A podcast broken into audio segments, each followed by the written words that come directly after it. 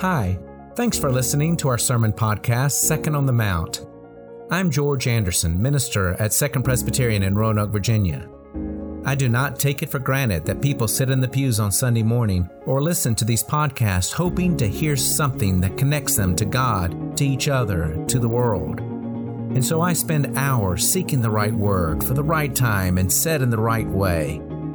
I welcome your feedback. I encourage your sharing this sermon with anyone it might benefit, and I hope you'll return to this podcast again or come visit us for worship. We'd be happy to have you.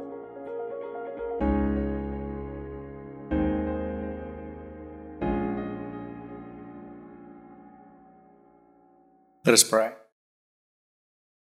Holy God, help us receive the good news, however it comes to us. Amen. When Paul writes the church in Corinth, he does so in a way that we would today call consulting. The Corinthian church that he helped establish has become somewhat siloed, divided, economically between rich and poor, racially between Jewish and Gentile, spiritually between the charismatic and those who just don't get that speaking in tongues, strategically between those who think that the church should emphasize education and those who think that the church should be more prophetic, and philosophically between those who look to the church to do great things in the world and those who look to the church as a place of escape and comfort. Of course, every group in this world has affinity groups within them. It's naive to think that it would not be so. But what Paul does not like seeing, though, is that the groups have become a bit, well, judgy. Each one, each group has individuals who are guilty of their own sort of elitism. That is as true for those who feel they are the ones most discriminated against in the Corinthian church as it is true for those who are rich or super spiritual. Now, elitism is not everybody's attitude in the Corinthian church, but Paul is concerned enough that people think this way that he needs to take on a consulting role. He reminds the Corinthian Christians not to despise what they have built. Remember the beauty and wonder, the power and purpose of a community that was organized to know and spread God's love. Each group has something to offer, and everyone has their own gifts, and that's glorious, he says. If the church will only live by grace, the factions can hold each other accountable, and the gifts of all can be put to good use in accomplishing the overall goal of growing into and sharing the good news of Jesus. Our few verses from 1 Corinthians are just a sample of Paul's consulting work. Listen for the word of God that unites us despite our differences. Now, you are the body of Christ and individually members of it. And God has appointed in the church first apostles, second prophets, third teachers, then deeds of power, then gifts of healing, forms of assistance, forms of leadership, various kinds of tongues. Are all apostles? Are all prophets? Are all teachers? Do all work miracles? Do all possess gifts of healing? Do all speak in tongues? Do all interpret? But strive for the greater gifts, and I'll show you a still more excellent way. The word of the Lord. Maybe some of you are thinking, what do you mean saying the word of the Lord and stopping there? Why don't you keep going? Paul was just about to share a still more excellent way. What is it? Well, I'm sorry, that's not what my sermon's about. Paul takes 12 more chapters to present this more excellent way and doesn't fully get to the point till in chapter 13 he makes it clear that the more excellent way is love. I might as well be just a spoiler because I'm not preaching about this, but it's love. God's kind of selfless love that is shown to us in Jesus. Love that is not like the way the factions of the Corinthian church have sometimes behaved, because it's love that is patient and kind, not jealous or boastful, not arrogant or rude. Love that does not insist on its own way, but delights in what is true, even if it's someone else's truth. It's a love that believes, that hopes, that endures. And maybe you're ready for a good sermon about God's love. I mean, after all, we need more love in this world, right? But that is not what my sermon is about. My sermon isn't about love, it is about organizing. My sermon is about the organization, boundaries, rules, and traditions that can keep a community like the Corinthian church together and moving along so that it can better know and share God's love. In a word, my sermon is about institutions. Now, don't leave, that'd be rude. Those of you who are online, don't sign out. I know that institutions is a word that brings some unpleasant things to mind rules, regulations, buildings, red tape. Institutions bring to mind the idea of conformity, even though conformity is the exact opposite of what Paul is arguing for when he does his consulting work to build the Corinthian church. Impersonal is something else that comes to mind, even though that is also something that Paul does not argue for. Paul wants to build a community of mutual caring but it's true, though, that sometimes institutions can be more about organizations than the people they organize. I mean, Jesus ran into this. Those times when a system of law, a religion, a government seemed to exist more for the rules than the people the rules are for, more for buildings than the programs and people within them, more for traditions than for those who inherit them. When we hear the word institutions, we might think of something big and cumbersome, something that limits us rather than frees us, something that doesn't age well even as the world around us changes. But most of all, when we hear the word institutions, the word that might come to mind is boring. Maybe the first thing the word inspires is one huge yawn. I've been preaching sermons with one word titles, and maybe I should have thought this one through before titling this one Institutions. I didn't worry about those who are in this sanctuary or online because you didn't know what the title of my sermon was going to be before you showed up. But what about those who listen to our Sermon on the Mount podcast? Maybe they're going about to go on a five hour bike trip and they want to listen to something besides This American Life or Wait, Wait, Don't Tell Me and Serial to pass the time on that drive. And they look over the titles and they see the sermons that Elizabeth and Ben have preached Sheep Without a Shepherd, A Rose from Concrete, A Night of Unknowing. And they think, yeah, those would be worth a listen. Or maybe they would look at my one word titles and they think, I'll listen to a sermon called Happiness. I want to be more happy. I'll listen to a sermon called Storms because I've been going through a bit of a storm lately. I'll listen to one called Truth because our country doesn't seem to care anymore about what is actually true. But institutions? I don't want to fall asleep at the wheel. I'll pass. I think it might end up being the least downloaded sermon of the whole series. But I chose that word for the title because it is boring. What I want us to consider today is that sometimes the best news that is out there is boring news.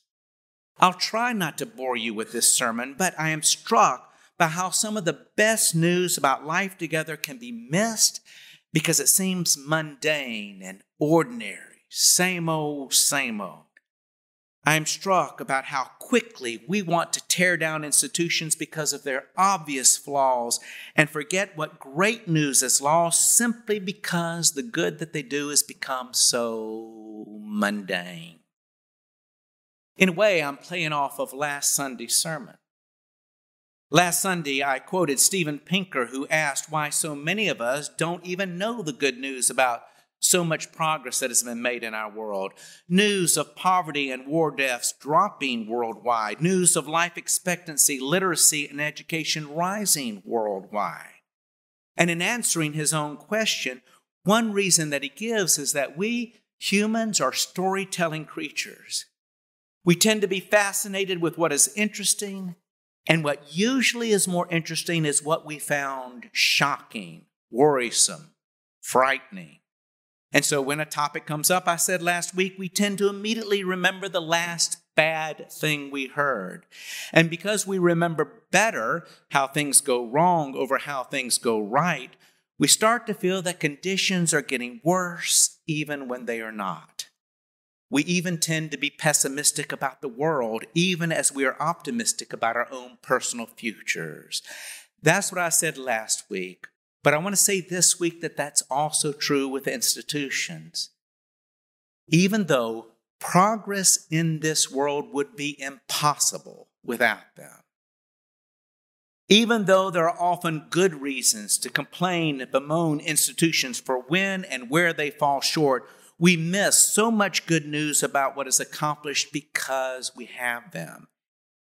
In fact, Pinker says the answer as to why so much progress has been made the last few centuries is that with the rise of reason and science, focus and resources has shifted from trying to save the world one person at a time while letting businesses and governments do their thing to creating and building institutions that are organized to accomplish those things that are near and dear to the hearts of those who care about human well being near and dear even to the heart of Jesus, the one we follow here at Second Presbyterian. That world illiteracy has increased from around 10% in 1800 to 86% today is not because parents decided on their own individually to educate their children. I mean, that would have been a trick because the parents themselves were illiterate. It was because schools were organized that the percentage of those who are on the verge of starvation has dropped so radically the past century is because of organized farming and distribution. That wars have decreased in the world so radically is because governments, for all their many flaws, have worked to avoid them. Major breakthroughs in health have happened because of institutions conducting research with funding from other institutions.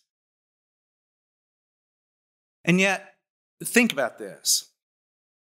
When it comes to healthcare or education or the government, have you heard or read more about what is right about them the last few years or more about what needs to be fixed? You can correct me, but my guess is more negative than positive. Taken too far, that leads to cynicism to the claims that nothing has changed, and to the destructive impulse that we have seen from both the left and the right to just go ahead and tear down institutions because why not? It can't get worse. Yes, it can. Now, of course, let's not get carried away. Institutions do need to be held accountable and they need critique. And sometimes, as we remember from the Old Testament prophets and from Jesus, hyperbolic criticism can serve a purpose. Institutions will stagnate if they don't change. They will help less, possibly harm more, if they're not scrutinized as to whether they are achieving their purpose or simply trying to survive. And sometimes it just takes some screeching to get people's attention. Let's remember what institutions basically are. Boiled down, very simply put, institutions are basically the necessary means by which a community achieves its shared purposes. And those purposes can be hateful as they can be for healing. But in criticizing the institution that was the church in Corinth, Paul, the consultant, was not suggesting that the church ceased to be. He was asking the church how well it was achieving its purpose of sharing God's love. So, yes, sometimes God's hand is often at work when more attention is given to what needs to be fixed than what is going right. Sometimes there is a place for hyperbole and its virtue of being interesting by providing shock and inspiring anger and fear if it draws attention to what needs to be addressed, what needs to be changed. But today, I'm going to stand up for the exhausted parents of many a novel who are so readily criticized by their children for their impatience and their lack of understanding of their children's unique gifts, for their inability to change, who just day after day work hard to keep a roof over those children's head, food on the table, and their children safe from harm. We're in worship, so let's consider the institution of the church. In fact, let's consider the institution of Second Presbyterian Church. I realize that I've picked a bad example. While church denominations get plenty of withering critique these days, I realize that this is a congregation that is so blessed with the overwhelming support of its members. I mean, my goodness, and hearing stories of other ministers who are in divided congregations or who say they can't win for trying because everything that is tried to help the church is shot down by someone, I cannot tell you how thankful I am that I have the privilege of serving here with you.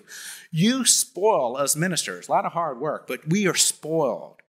If I were serving as a church consultant, this sermon really should be given in another pulpit. But I have multiple goals in preaching this sermon about boring good news. I want us to reflect on our need as members of the Roanoke community, as citizens of this country, and as members of the human race to think twice before giving up on or turning against the institutions that need reforming, but which are necessary if any progress is to be made. And then, because we live in a time when it's so popular to be derisive toward community efforts like schools, governments, and religions, I want to point to some good news that is right here in front of us at Second as a case study. Consider social justice.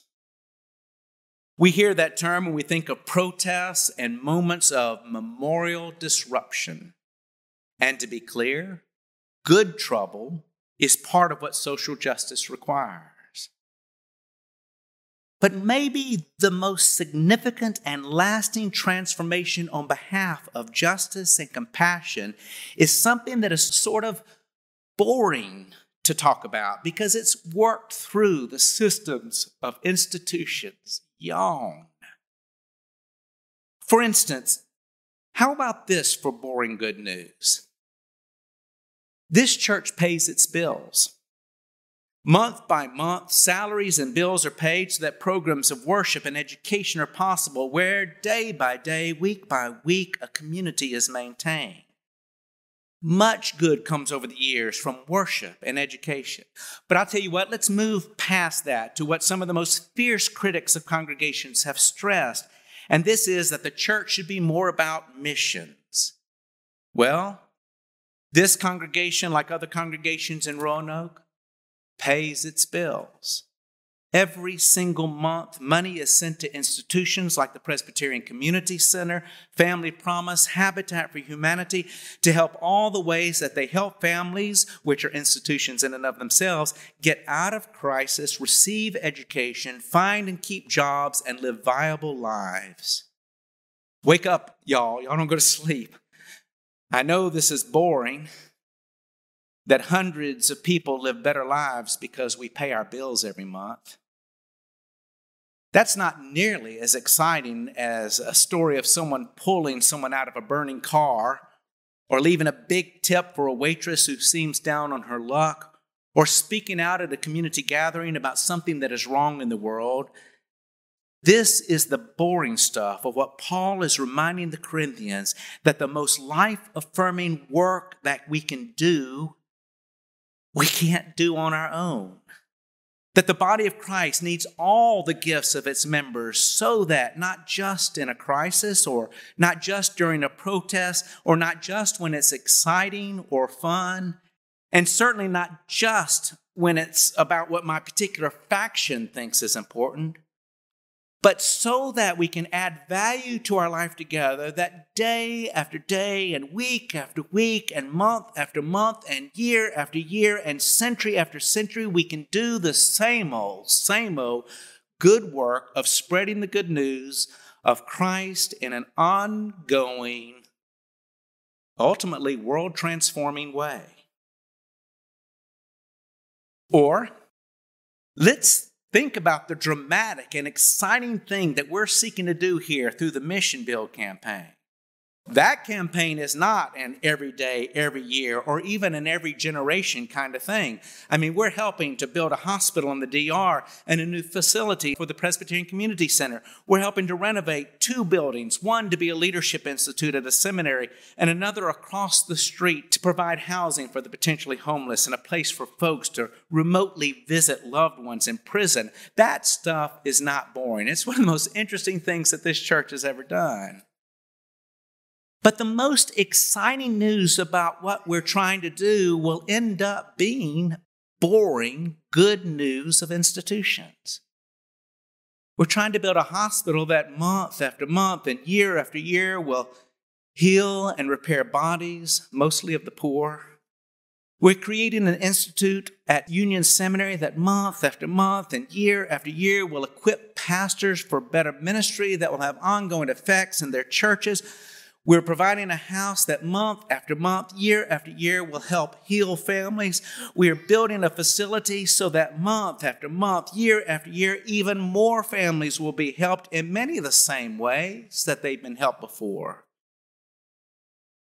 We'll probably not even end up noticing most of what will come of it all. Same old, same old. This grinding, everyday, unrelenting good news that over time just simply changes lives and the world. I hope you hung in there with me with all this institutional stuff. Maybe I'll try to make things more interesting next week.